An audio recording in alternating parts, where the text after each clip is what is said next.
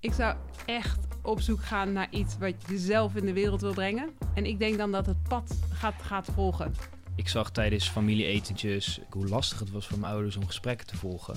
Ik voelde me dan ook vaak verplicht om toch heel duidelijk te gaan articuleren en een soort van vertolken wat er werd gezegd, zodat zij toch wat mee konden krijgen. Mijn naam is Paul van Diemt en je luistert naar de derde aflevering van de KVK-podcast. De podcast waarin we leren van topondernemers. Met vandaag Hester Leries, directeur van Tover, een bedrijf dat spellen ontwikkelt voor mensen met bijvoorbeeld dementie. Hoe Hester Leries daarmee een succesvol bedrijf heeft opgezet en de aandacht van de vrouw van zelfs president Macron wist te trekken, dat horen we zo. En we praten met Jari Haaslebach van Speak een bedrijf dat spraak razendsnel omzet in tekst. Dat is hard nodig volgens Jari, die zelf ouders heeft die doof zijn.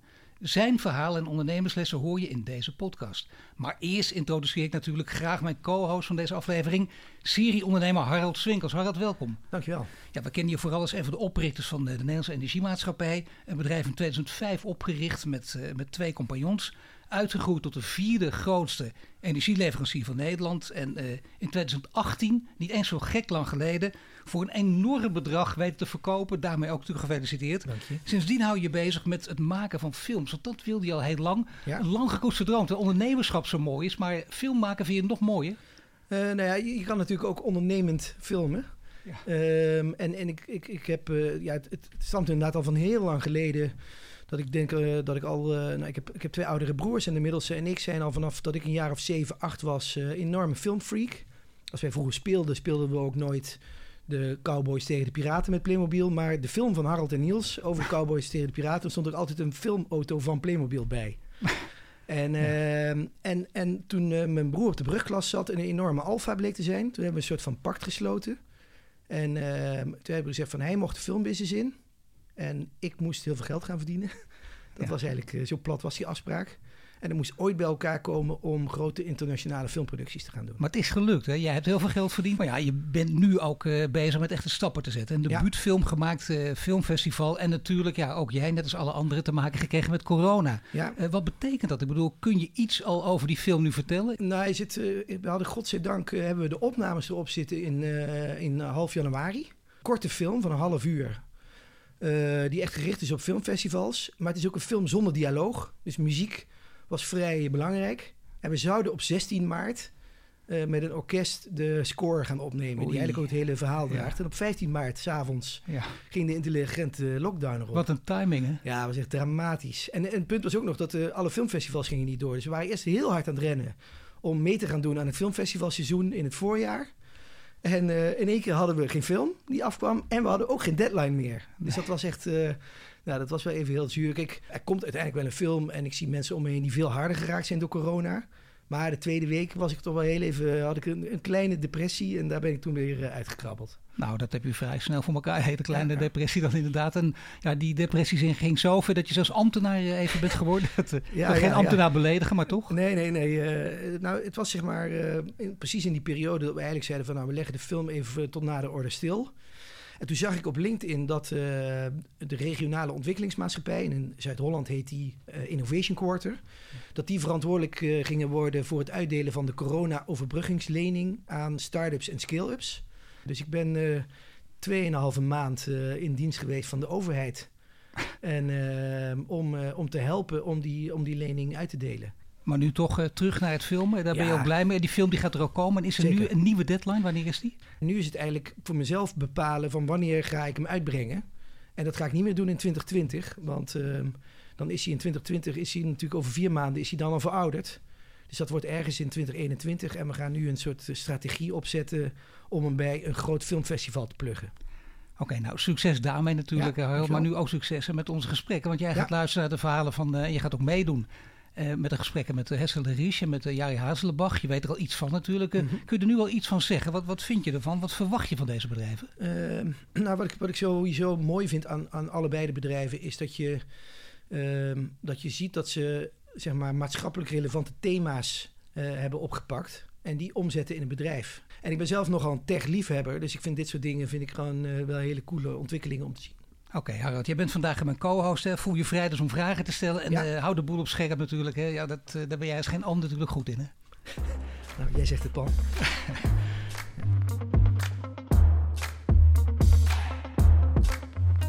Tijd voor onze eerste gast. En dat is Hestele Riche, oprichter van Tover. Het is een snel groeiend bedrijf dat spellen ontwikkelt voor mensen met bijvoorbeeld uh, dementie. Hester, bij veel mensen uh, gaat er niet direct een belletje rinkelen misschien, als ik het zo zeg. Heb, uh, een aantal mensen die het weten natuurlijk wel. Maar kun je het in een half minuutje uitleggen wat jouw bedrijf precies doet? Wij gebruiken zet inderdaad technologie in, in een omgeving waar wij denken dat we iets bij te dragen hebben. En daarmee zijn we gestart bij mensen met dementie. En wij ontwikkelen spellen eigenlijk ten behoeve van hun welzijn. Dus we proberen apathie, dus echt het stilzitten, te doorbreken. Dat is eigenlijk de grootste uitdaging. Um, en we doen dat door uh, licht te projecteren op de eettafel. En zo wordt eigenlijk die eettafel één groot speelveld. Um, en inmiddels ontwikkelen we ook spellen voor mensen met een verstandelijke beperking en kinderen met ook cognitieve uitdaging, dus autisme, Down-syndroom. En we kijken eigenlijk steeds naar de doelgroep en ook naar de omgeving waar deze doelgroep samenkomt, wat daar de uitdaging is.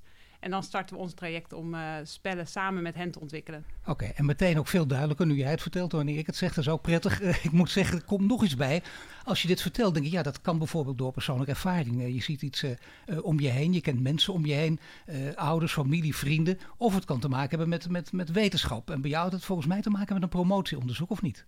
Ja, dat klopt. Ik denk dat het in die zin wel uit mezelf kwam dat tijdens mijn studie aan TU Delft eigenlijk altijd meer enthousiast werd van uh, ontwerpprojecten die iets teweeg brengen. Dus uh, het proberen te voorkomen van roken bij jongeren. Of, nou, er moest dat wel een missie in zitten, merkte ik aan mezelf. Um, en tijdens mijn promotieonderzoek kreeg ik eigenlijk de uitdaging om mensen met dementie te stimuleren om meer te bewegen. Door middel van design of technologie.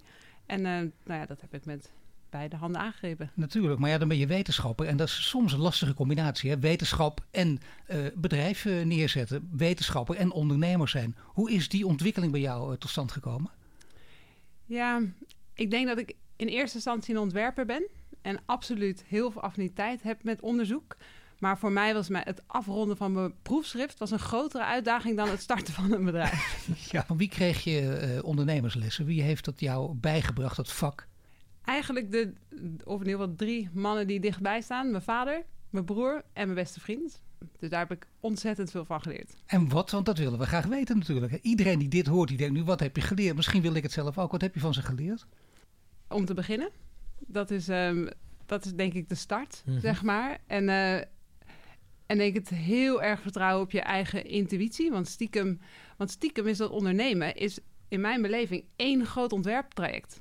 Want je komt in een wereld waar je niks van af weet. Ja. Je moet alles nieuw bedenken. En het moet ook nog, er moet een concept zijn, er moet een visie zijn, er moet een strategie zijn om te bouwen. Dat, is eigenlijk hetzelfde als een product. Ja, de wereld is een blank vel bijna. Dat, ja. ja. Dus um, ik denk dat ik vooral van, uh, nou, van deze heren heel veel vertrouwen heb gekregen dat um, zolang ik maar echt op zoek ga naar de kern, wat wil ik deze wereld wil brengen, dat het dan wel goed komt met de rest. En uh, nou, ja, dat klinkt heel goed. mooi, maar we hebben, Harold, uh, jij weet het uit eigen ervaring, maar heel veel verhalen van ondernemers natuurlijk gehoord. En we weten ook dat het lastigste juist die periode vaak is, hm. omdat je geen inkomsten hebt. Uh, dat je uh, misschien kunt gaan aarzelen, heb ik wel de goede stap gezet? dat je denkt, wanneer ga ik zwarte cijfers schrijven? Duurt het echt zo lang? Want ik hoor die wijze les in mijn achterhoofd, maar ja, begin nu toch een beetje nerveus te worden. Hoe, hoe kom je die periode door? Nou, ik denk dat ik die periode heb ik eigenlijk met een masseltje misschien wel een beetje overgeslagen. Want je hebt natuurlijk vaak een heel erg lang R&D-traject. Dat was mijn promotieonderzoek. Nou, toen was ik nog helemaal niet ja. van plan om een bedrijf te starten. En op het moment dat ik daarmee klaar was en, en inderdaad eerst had gekozen om het naar de markt te brengen, naar de zorginstellingen te brengen, uh, uh, ja, kwam ik in contact met een hardwareontwikkelaar. Uh, dus die heeft de hardware in eerste instantie ontwikkeld en wij de software. Um, en toen kon ik van start dus ook dus eigenlijk die, die periode die je net omschrijft, die heb ik denk ik wel anders beleefd. Want toen was ik nog bezig met dat boekje. Wat Hester zegt, ja. dat vind ik nou wel herkenbaar. Is dat ze zegt van ja, wat was het belangrijkste? Was gewoon beginnen. En dat ja. zie je, dat vind ik zelf altijd wel bij, bij ondernemers die bijvoorbeeld ja. uit een achtergrond komen, uit consultancy of uit wetenschap of onderzoek. Dat ze heel lang blijven werken aan hun businessplan. Uh, voordat ze nou eindelijk eens een keer die stap maken. En als ze nou eenmaal begonnen zijn, dan werkt het wel. En je hebt het mooi, zeg maar, juist je, proef, je proefschrift even laten liggen. En bent gewoon met het, uh, met het bedrijf gewonnen, dus, begonnen. Dus dat, dat, dat lijkt me wel. En ik ben aan de andere kant ben ik ook altijd wel van overtuigd dat als je, je noemt het een mazzeltje. En uh, wat dat betreft, als ik kijk naar mijn carrière, hangt dat met geluk en pech uh, aan elkaar. Maar ik geloof er ook altijd wel dat je, dat je mazzeltjes op de een of andere manier wel kan afdwingen als je er echt heel hard in gelooft en bereid bent heel hard voor te werken, dan komen er ook dingen op je pad. Dus dat je toevallig die hardwareleverancier tegenkomt. Dat is eigenlijk geen mazzeltje, maar dat is iets wat je, wat je zelf voor elkaar hebt gekregen. Nou ja, en natuurlijk wel hele goede mensen in je omgeving. En je echt in je directe omgeving die je kunt vertrouwen. Dat, is, dat lijkt altijd ook een beetje een flauw verhaal. Maar ik denk dat het echt met hoofdletters geschreven mag worden. Ja, ja absoluut. Ik ben zelf nog wel benieuwd naar wat zeg maar de turning point was. Dat je zelf voor jezelf bedacht van ik ga het zelf naar de markt brengen. In plaats van dat je als onderzoeker denkt van nou, ik ben onderzoeker. Dus ik geef het aan een ondernemer om het naar de markt te brengen. Wat, wat, wat heeft jou die, dat besluit doen maken? Ja, ik heb precies op dat punt gestaan. Eerst dacht ik, um, nou, ik, ik noem me meer, wel meer een ontwerper dan onderzoeker. Uh, dacht ik, nou, ik, ik, kom, nee, maakt niet uit, maar ik kom met mijn concept bij een leuk ontwerpbureau. Dan heb ik en een baan en dan hoop ik dat mijn tovertafel naar de markt komt. Dat was zeker het plan. Maar toen hebben we meegedaan met New Venture. Uh, dat is ondernemers ja, programma slash website of uh, wedstrijd. Mhm. En eigenlijk in het traject heb je verschillende stappen en dan werk je toe naar een businessplan. En de eerste bijeenkomst zat ik in de zaal en toen dacht ik, nou, ik ben natuurlijk de vreemde eten erbij. Want die zitten allemaal ondernemers. En ik zit hier als ontwerper, maar op zoek naar een baan. En ik keek om me heen en ik zag zoveel van diezelfde passie. Die, ze hadden een missie en ze waren ook even zo ongeduldig als ik. En ze, hadden, ze wilden iets bereiken in de wereld. En ik keek omheen. Oh, misschien ben ik wel een ondernemer. Nou ja, en toen... Uh, dat, dat, was de, dat was de belangrijkste stap voor mezelf en voor mijn eigen. Nou ja, je bewees het natuurlijk toen de eerste tafel verkocht hebt. Want dat is natuurlijk ook een moment. Ik bedoel, dat vergeet je nooit meer. Nee. Nou, vertel maar. Ik zat op het strand met een fles champagne. ja, toch? Ja. ja. en ik woonde ook in Kaapstad. Dus ik ben vanuit Kaapstad het bedrijf gestart hier in Nederland. Dus ik zat ook echt op het strand. Um, dus dat was wel heel, dat was soms heel gek en soms ook wel jammer, want dan, je mist ook dingen natuurlijk. Maar inderdaad, toen die, uh, toen die eerst uh, werd verkocht, uh, toen heb ik een klein rondje door het tuin. Want het is altijd wachten ook. Hè? De, de eerste wordt verkocht, is het dan wachten? Denk je dat gaat binnen een week, binnen twee weken? Dat kan natuurlijk niet. Er zit een langere periode tussen. Maar kun je achteraf reconstrueren uh, waarom het snel of misschien sneller gegaan is dan je dacht? Nou, ik denk dat het veel sneller ging dan ik had verwacht. En dat kwam doordat ik een heel goede uh, commerciële nou, counterpart, zeg maar, vond hier in Nederland. Dus ik ben helemaal niet commercieel. Of in ieder geval toen zeker niet. Nu doe ik mijn best dat iets meer te worden. Maar ik, ja, ik was absoluut niet commercieel. En, um, en, en hij, het, ja, hij floreerde daarin. Dus hij had het heel snel geregeld. En ook nummer 2, 3 en meer. Dan heb je uh, een, een, kijk, dat is natuurlijk een te mooi verhaal om te laten liggen. Dat heeft ook met marketing te maken, maar het is wel waar natuurlijk. Hè. Dat is namelijk uh, mevrouw Macron, Brigitte Macron. Die heeft ook het oog laten vallen op deze tovertafel. Ja, ik denk Kijk, de, de coronacrisis heeft natuurlijk een ongelooflijke impact op ons bedrijf en op al onze cliënten. Um, want eigenlijk de problemen die we proberen te adresseren met de tovertafel werden alleen maar schijnender. De behoefte aan aandacht, contact, stimulatie. Het werd eigenlijk nog meer verarmd in een omgeving waar wij al vinden dat er meer aandacht en, uh, uh, naartoe moet. Um, dus dat was, dat was natuurlijk heel hard. Um, maar wat het wel heeft gedaan, is dat het veel zichtbaarder is geworden. Dus dat inderdaad een Brigitte Macron zegt van... oké, nu op dit moment heeft de zorg onze steun nodig. En dat kan in de vorm van dit soort technologieën. En heeft eigenlijk op, ja, op play gedrukt. En inmiddels hebben, zijn al meer dan 200 tovertafels in Frankrijk geïnstalleerd. Eigenlijk met haar hulp. Dus ja, dat is natuurlijk... Ja, dat kan niet beter eigenlijk. Haar hulp is prettig. Je noemt corona. Een tijd waarin... Ja, kijk even naar jou, Harold. Omdat jij... We hebben allebei een beetje hekel al die, die verschrikkelijke termen... die steeds een beetje clichématig gebruikt worden. In dit geval zou het zijn jezelf opnieuw uitvinden. Ja, en toch, ik weet even geen beter woord. Het is iets wat je, wat je wel moet kunnen en moet doen als ondernemer. Dat, dat is jou ook een paar keer gelukt. Maar hoe doe je dat dan? Want dat is dus inderdaad een term die je makkelijk op een congresje er even uitgooit. Ik zat met mijn tweede medeoprichters um, nogal verslagen op ons dakterras op, op, op kantoor. Want buiten was het natuurlijk minder gevaarlijk. Echt op vijf meter afstand. Natuurlijk heel paranoia nog. Um, en, en ja, we, we spraken daarvan. En wat, en wat nu dan? En ik denk dat een van de dingen die we uh, hebben veranderd... is de manier waarop we onze tovertafels aanbieden. En dat heeft allemaal met die kern te maken. Dus ons oude model was bijvoorbeeld ook... We, je koopt een tovertafel en negen spellen... Um, en we hebben inmiddels per doelgroep ongeveer 30 spellen. En daar heb je geen toegang toe totdat je extra spellen koopt. En daar gaan we nu mee stoppen. We zetten alle spellen erop. Dan bedenken we maar een ander model. Dus dat hebben we nu bedacht. En dat, uh, ook dat gaat nu de lucht in. Nou ja, nee, maar goed, waarom, moeten, waarom moeten bedrijven dat altijd doen? Want wat, wat, uh, ja, wat jij nu vertelt, het is gewoon waar. Waarom moeten bedrijven dat altijd doen? Dat opnieuw jezelf steeds weer uitvinden? Nou, omdat je denkt ook wel gewoon, zeg maar, als bedrijf en als ondernemer, je bent iedere keer word je geconfronteerd met iets wat een bedreiging is. In potentie. En dat je, dat, de, dan wordt er ook een beroep gedaan op je creativiteit om die bedreiging te overwinnen en dat om te draaien in een kans. En dat is ook, eh, nou, ik vertelde zo straks dat ik voor die corona-overbruggingslening bezig ben geweest. Je zag daar ook gewoon een, bijvoorbeeld bedrijven die in de zorg bezig waren.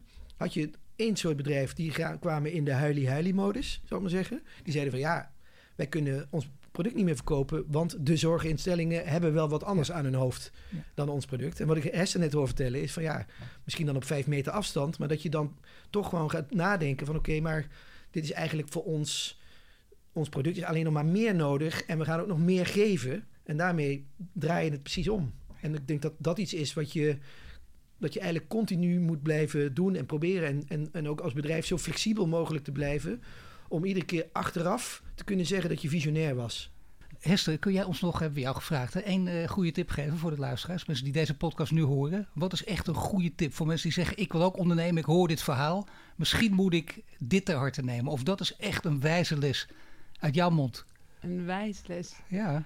Um, ik zou echt op zoek gaan naar iets wat je zelf in de wereld wil brengen. En ik denk dan dat het pad gaat, gaat volgen. Ik denk namelijk dat je dan op elk moment dat je op een splitsing staat, altijd weet welke route je gaat nemen. Ja, dat is sowieso praktisch zou dat voor mij, want ik heb altijd een heel slecht richtinggevoel, ook handig zijn. Maar ik snap wat jij bedoelt in overdrachtelijke zin ook. En Harald, wat, wat vind jij als je dit verhaal hoort? Het is ook weer een prachtig verhaal. Zeker. Maar, maar toch, wat, zou je nog kunnen toevoegen? Nou, wat, eigenlijk wil ik, wil ik graag, zeg maar, wat, wat Hessen net vertelde over die commerciële counterpart. Dat zou ik zeg maar voor degenen die nu luisteren en een, van zichzelf weten, ik ben niet heel commercieel. Ik ben bijvoorbeeld een ontwerper. Ik kom het ook in dat energie-innovatiefonds zo vaak tegen dat mensen die heel erg productfocus zijn, niet op zoek gaan naar die commerciële counterpart. Omdat ze ofwel denken, het product verkoopt zichzelf. Nou, wake up, dat gebeurt niet. Hoe mooi je product ook is. Dus op het moment dat je zeg maar zelf bijvoorbeeld een achtergrond hebt in tech en niet die commerciële skills, zoek iemand met wie je het samen groot kan maken. En heb ook net zoveel respect voor de, wat diegene levert dan wat jij doet ten opzichte van het product. Want dan zie je ook nog wel eens dat mensen die vanuit het product gefocust zijn, dat die eigenlijk sales en marketing een soort van gelegitimeerd liegen vinden. Terwijl dat is het natuurlijk niet. Je moet er gewoon voor zorgen dat je samen je bedrijf groter maakt. Oké, okay, dankjewel Harold. En dankjewel Hessel Ries, oprichter van Tover. Graag gedaan, dankjewel.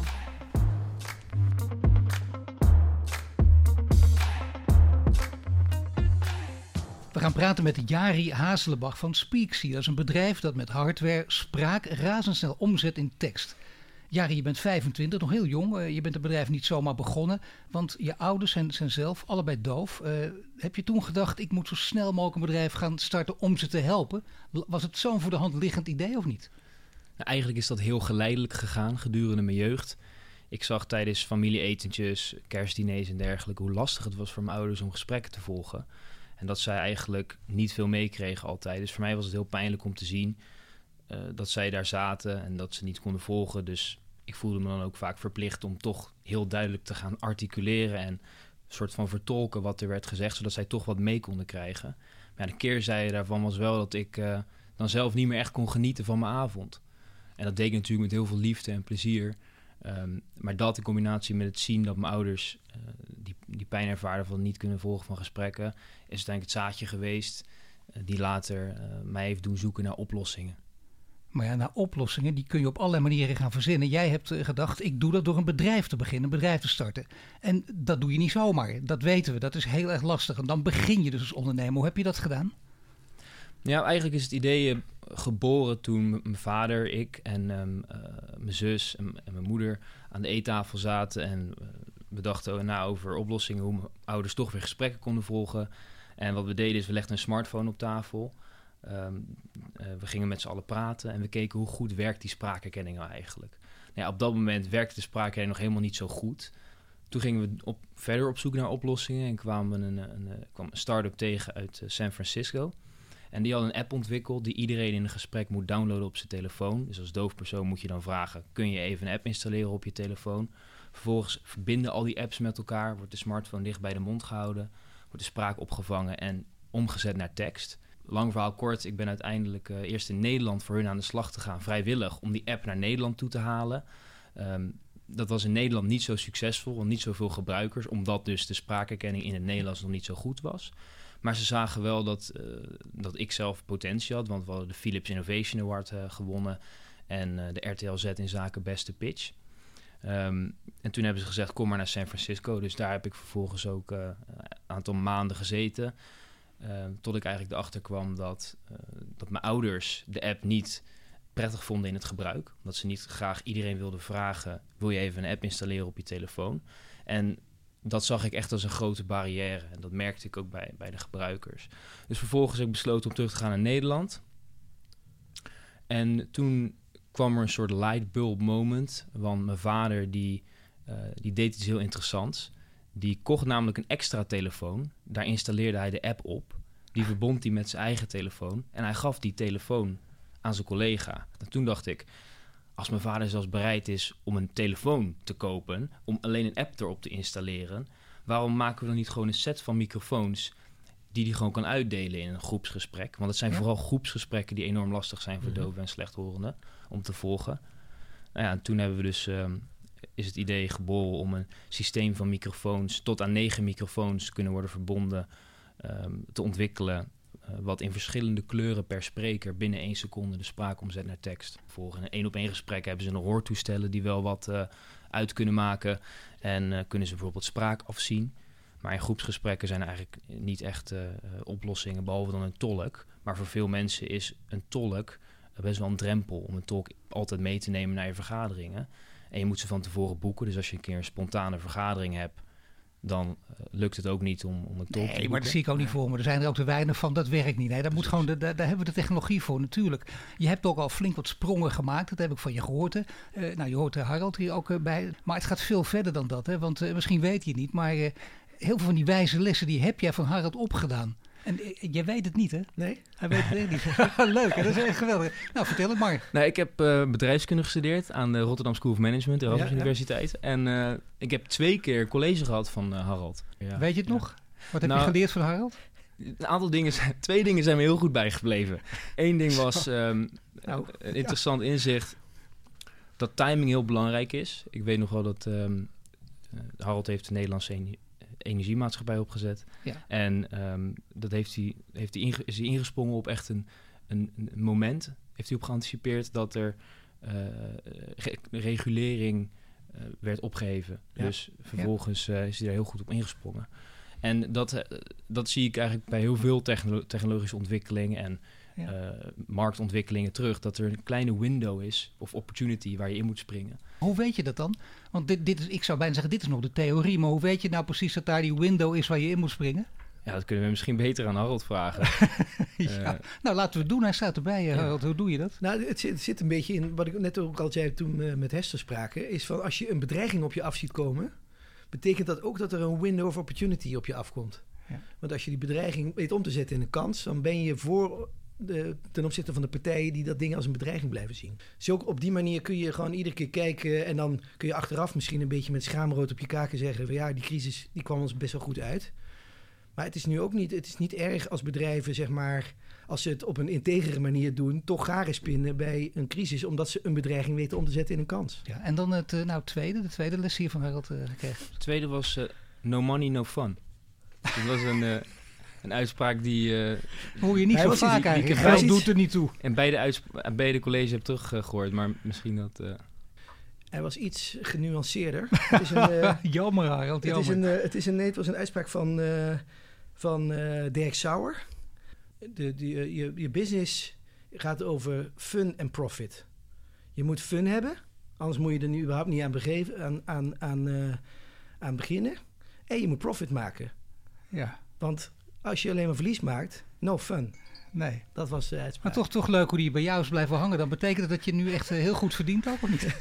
nou, dat nog niet, want we gaan nog naar de markt. Maar ja. het, het, zet je wel aan het denken dat het, ook als start-up, dat je, je... Je hebt natuurlijk een investeer, investering, maar op een gegeven moment moet je toch echt geld gaan verdienen om alle stakeholders tevreden te houden. En uh, ja, ook uh, de motivatie in het team te behouden. Maar dat betekent, je zegt de volgende stap. Dat is echt een hele belangrijke voor bijna iedereen ook. Hè? Want je bent al een tijdje bezig. En dan, je gaat naar de markt. Je wil groter worden. Daar kun je allerlei termen op plakken. Dat doen we nu even niet. Je wil gewoon een grote, snel groeiend bedrijf zijn. Wat voor stappen ga je nu zetten? Nou, we hebben al pilots met uh, de Rabobank, het UWV, Coalitie voor Technologie en Inclusie en de Nationale Politie. Dus uh, ik denk dat we al hele goede stappen hebben gezet. En met het succes wat we in die pilots eigenlijk hebben behaald, gaan we nu in eerste instantie 100 speaksies produceren. En vervolgens voor het einde van het jaar 1000 speaksies. En dat wordt het eerste opschaalmoment. Ja, dat is, vind ik wel toch een lastig altijd. Want dat is een op, dit klinkt groot, maar je moet het een beetje in perspectief kunnen plaatsen. Uh, op basis waarvan uh, kom je op duizend uit? Waar, waar niet veel groter of veel meer of minder? Waar, waar baseer je dat op? Ja, dat is een afweging geweest. Aan de ene kant is er natuurlijk volop, is er volop, zijn er volop kansen in deze markt. En hebben we ook heel veel interesse. We krijgen elke week uh, heel veel leads binnen. Mensen die echt dit product graag willen gebruiken. dus we zouden ook kunnen zeggen, we gaan er 5000 of 10.000 maken. Maar in productie, als het gaat om fysieke producten, vooral ingewikkelde producten zoals elektronica, is er ook een, risico aanwezig. Dat ja, als, er, als er nog iets gefine-tuned moet worden, dan uh, kan je maar beter met 100 units zitten. En dat in, in, stapjes opbouwen naar 1000 en vervolgens 5000 en 10.000. Dan dat je in één keer uh, 10.000 units produceert. Ja, dat klinkt wel goed, Harold. Die, die verhalen hoor je toch ook vaak. Ook weer op de bekende congressen van... Uh, nee, meteen in één klap, bam, grote zeven mijl stappen. De hele zaal begint te klappen. Toen het nog kon, geweldig. Ja, maar Dat, dit is verstandiger, of niet? Dat, uh, nou, het ligt er een beetje aan natuurlijk, zeg maar. Kijk, ik kan nu niet inschatten of Jari te voorzichtig is uh, of niet. Uh, met, met Pieter vroeger deden wij altijd, Pieter Schoen deden we altijd de dood of de gladiolen, zeg maar, qua uitrol van dingen. We hebben ooit een slimme thermostaat op de markt gegooid. En meteen op de televisie uh, reclame gemaakt. Toen hadden we 8000 aanvragen. En toen bleken mensen toch niet bereid om zes maanden op een thermostaat te wachten. dus, dus, dus, je kan af en toe te snel gaan. Uh, maar ik zeg altijd wel gewoon, je moet er ook weer niet te bescheiden in zijn. Want ja, hoe meer je uh, uiteindelijk in, in, de markt hebt zitten, hoe moeilijker het ook wordt om, om gekopieerd te worden en, en om, om uh, mensen te laten wennen aan een, een van je concurrenten. Dus, dus hou het gaspedaal er wel op, zou ik zeggen. Ja, maar dat doet Jari volgens mij wel. Want ik heb hier voor mijn neus een uh, geweldig citaatje. Uh, dat jouw naam, dat heb ik uit vijf interviews gehaald. Steeds wordt dat erbij gehaald. Zijn naam stond op jouw jonge leeftijd al in de, in de Forbes uh, 30 under 30. Ja, dat, dat, wil je wel weten. Denk, nou, hoe, hoe, kom ik daar? Ja, iets doen wat echt... Eh, wat je doet met je hart en ook nog iets wat mensen heel interessant vinden. Het is, uh, je vertelt het vrij onderkoeld, hè? Van, nou, gewoon uh, met je hart, kom op. Hè? Dat is natuurlijk waanzinnig, hè? Dat je daar op, op zo'n plek terechtkomt. Ja, dat is natuurlijk super gaaf. Maar aan de andere kant um, zijn dat soort vermeldingen heel erg fijn ter erkenning. Dus het is ook fijn dat andere mensen zien dat wat jij doet uh, een positieve bijdrage heeft. Aan de andere kant is het belangrijkste onze missie om dove en slechthorenden toegang te geven tot gesprekken. En um, ik denk dat ik blijer ben als die duizend stuks dadelijk door duizend mensen uh, gebruikt worden met heel veel plezier. En dat al die mensen weer toegang hebben tot gesprekken, dan, dan die vermelding. Ja, maar mijn natuurlijke achterdocht zou, zou, zou mij, ik zou, natuurlijk, je bent trots, maar ik zou natuurlijk achterdocht, dat kan niet, maar ik geloof je meteen. De, de, de manier waarop je het vertelt, waarop je dit zegt ook, dat doet er veel meer toe. Maar denk jouw ondernemersgeest niet in het achterhoofd, het is ook wel heel mooi. We gaan dat op elke uiting die we hebben, gaan we dit erbij zetten dat je daar vermeld stond. Ja, zeker. Nee, dat, dat, doen we, dat doen we natuurlijk wel. Ja. Het is natuurlijk een geweldig signaal ook naar de buitenwereld toe. Maar voor jou is inderdaad de oorsprong van je bedrijf. Het zit ook heel diep. en Je helpt je ouders. Dat, daar komt het ook op neer. Dat, dat heb je van dichtbij gezien. Dus dichterbij kan het bijna niet komen. En dat, dat is een hele, fantastische motivatie natuurlijk. Daar, dat heb je gezien. Je ouders zien het ook wat je nu doet. Wat, wat mhm. hoor je van je ouders? Dat je op deze manier nu je brood verdient? Ja, die vinden het natuurlijk heel leuk dat ik hiermee bezig ben. En die zijn er ook enorm trots op. Ja, en voor mij is het natuurlijk enorm bevredigend. En dat is echt waar ik het voor doe als ik hun zie. Uh, terwijl ze de technologie gebruiken en weer een gesprek kunnen volgen. Nou heb jij, eh, zoals dat heet in verschrikkelijke termen, een soort uh, schaalbaar businessconcept. Uh, ja, ja, Harald, kan net, hè? Ja, kan, kan, net, kan, kan eigenlijk net, hè? Het is waar. Maar maak, je, maak je andere beslissingen dan andere ondernemers, die, die bijvoorbeeld met een minder vreemd vermogen ondernemen dan jezelf? ik denk het wel. Als je kijkt naar meer traditionelere vormen van ondernemerschap, denk ik niet dat, ehm, dat, denk ik dat men meer bezig is met hoe kan ik me onderscheiden op basis van USP's. Ja. En ik denk dat wij iets meer bezig zijn met hoe kunnen we zo innovatief mogelijk zijn. En zo innovatief dat we iets maken wat andere mensen niet zo makkelijk kunnen namaken. En dat is iets wat je denk ik als uh, uh, traditionele ondernemer, de, de ondernemer van de bloemist op de hoek, om zo maar even te zeggen, dat die daar wat minder mee bezig zijn van de dingen die ik wel heel interessant vind om te zien, zeg maar, wat, wat ondernemers die willen groeien zich altijd onderscheiden van, zeg maar, ondernemers die een beetje in een, in een apathische toestand zitten. Dat groeiondernemers, dat zijn altijd verhalenvertellers. En ja. Jari, zijn lightbulb moment, Net van, ik zie mijn vader een, een, een telefoon kopen en dat was het moment. Ja. Weet je wel? En misschien is het iets minder uh, uh, prozaïs gebeurd, zoals jij net vertelde. Maar dat zijn wel gewoon zeg maar, de Ja. verhalen die mensen ook bijblijven. En waarvan ik denk van ja, dat is gewoon een goed verhaal waarmee je je bedrijf kan laten groeien. Ja, nee, dat weet ik wel zeker. Dat is gewoon mooi bijna afsluiten, maar ik wil het toch niet doen. Want jij moet ook nog een goede ondernemersles geven, Jari. Daar heb je vast over nagedacht. En misschien wel eentje waardoor je denkt eh, om, om anderen te behoeden van valkuilen. Nou, wat een beetje mijn persoonlijk motto ook is, en ik denk dat het ook heel toepasbaar is voor ondernemers, is heb de rust om, om te weten wat je niet kan veranderen, de moed om te veranderen wat je wil, wel kan veranderen en ook de wijsheid om het verschil tussen beide te zien. Dan, ja, dan wil ik toch even van jou nog gehuild weten. Kijk, ehm, dit verhaal is heel mooi. Alle verhalen die we horen. Het is, ook, het is echt, echt een geweldig verhaal. Intrinsieke motivatie hoort er ook bij. Dat maakt het nog sterker. Toch, wat kun je ook hier aan toevoegen? Wat zou nog beter kunnen? Nou, kijk, ik denk dat, dat, dat, eh, dat de ene kant eh, zie ik dat Jari heel veel rust uitstraalt. Aan de andere kant denk ik wel gewoon van de, de, zijn bedrijf heeft, een, heeft gewoon een wereldwijde potentie. Eh, dat ik denk gewoon van joh, ehm, op het moment dat je misschien op een gegeven moment voelt van ga ik nu hard genoeg, dat je een counterpart er nog bij krijgt die zeg maar die moet om nog heel hard door te pakken, dat je die ook naast je neerzet. Eh, omdat je dan, eh, denk ik, echt een eh, bedrijf eh, kan hebben die op wereldwijde schaal gewoon die mensen gaat helpen, die jij intrinsiek wil helpen. Ja, want zo groot, zo schat je het wel in. hè? Zo groot kan het worden. Ja, ja, denk het wel. Nou ja, het, het klinkt, het klinkt geweldig. Ik, ik ben zelf dan ook gewoon, ik ben wat, wat meer commercieel van aard, dus ik zie ook allerlei andere toepassingen natuurlijk nog dan dove mensen Ja, en ja. vertaalsoftware erin. Die en, zijn er ook zeker inderdaad. ja. En je kan over de hele wereld met elkaar in alle talen gaan, gaan communiceren. Dus ja, eh, de, de potentie is er, eh, is er enorm. En de potentie is ook de echte Forbes. Zeker. Oké, goed. Dankjewel, Harald. Oh, dat is En wel dat eh, zegt. Dat jij is een mooi dank, compliment. eh, ja, dat wou ik zeggen. Hartelijk dank. Jari Hazelbach van Spreaksy. Dank je. Bedankt. De afgelopen weken sprak KVK met zo'n 70.000 ondernemers uit verschillende branches om nog beter te weten wat er allemaal speelt. Heb je daarom een ondernemersvraag? Bezoek dan kvk.nl of neem contact op met een van de adviseurs. Voor nu dank voor het luisteren en tot een volgende aflevering.